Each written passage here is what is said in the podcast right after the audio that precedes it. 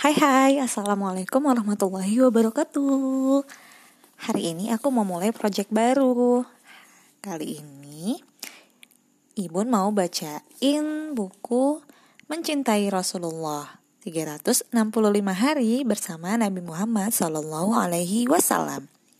Cerita ini adalah buku terjemahan Ditulis oleh Nur dan Damla Ilustrasi oleh Osman Turhan Oke, jadi selama 360 hari Insya Allah Ibu akan bacain buku ini.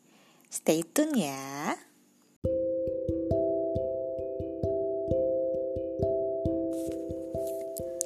Hari pertama Dia datang ke dunia.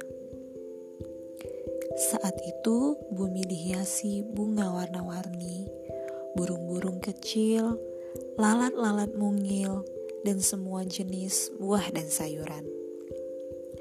Anak-anak berlarian gembira, sungai-sungai pun mengalir penuh sukacita.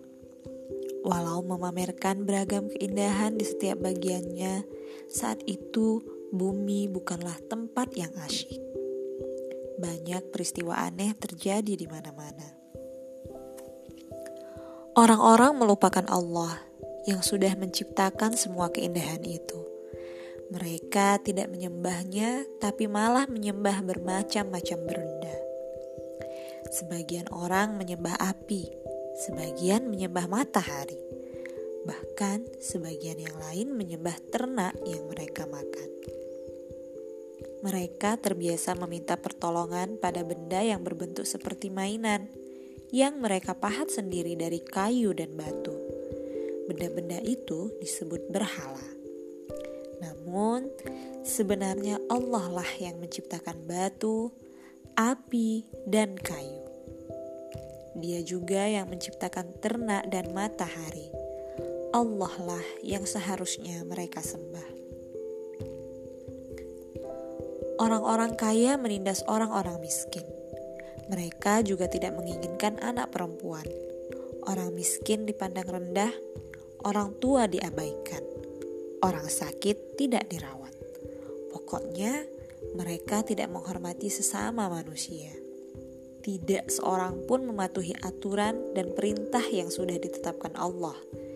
Yang ada hanyalah kekacauan, sulit nia untuk menyambut orang-orang yang tidak mengenal belas kasih dan berperilaku buruk seperti itu di tempatnya yang indah. Sejak Nabi Adam alaihissalam, Allah sudah mengutus banyak nabi. Para nabi itu mengajak kaum mereka untuk hanya menyembah Allah, mengikuti jalan yang lurus, berbuat baik, dan selalu jujur.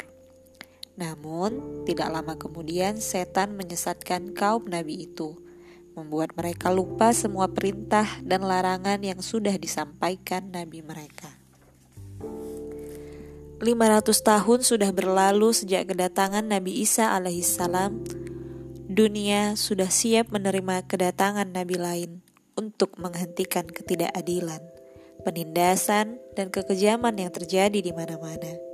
Nabi itu akan datang dengan membawa kedamaian, keadilan, dan kemakmuran bagi dunia. Namun, kapankah ia akan datang?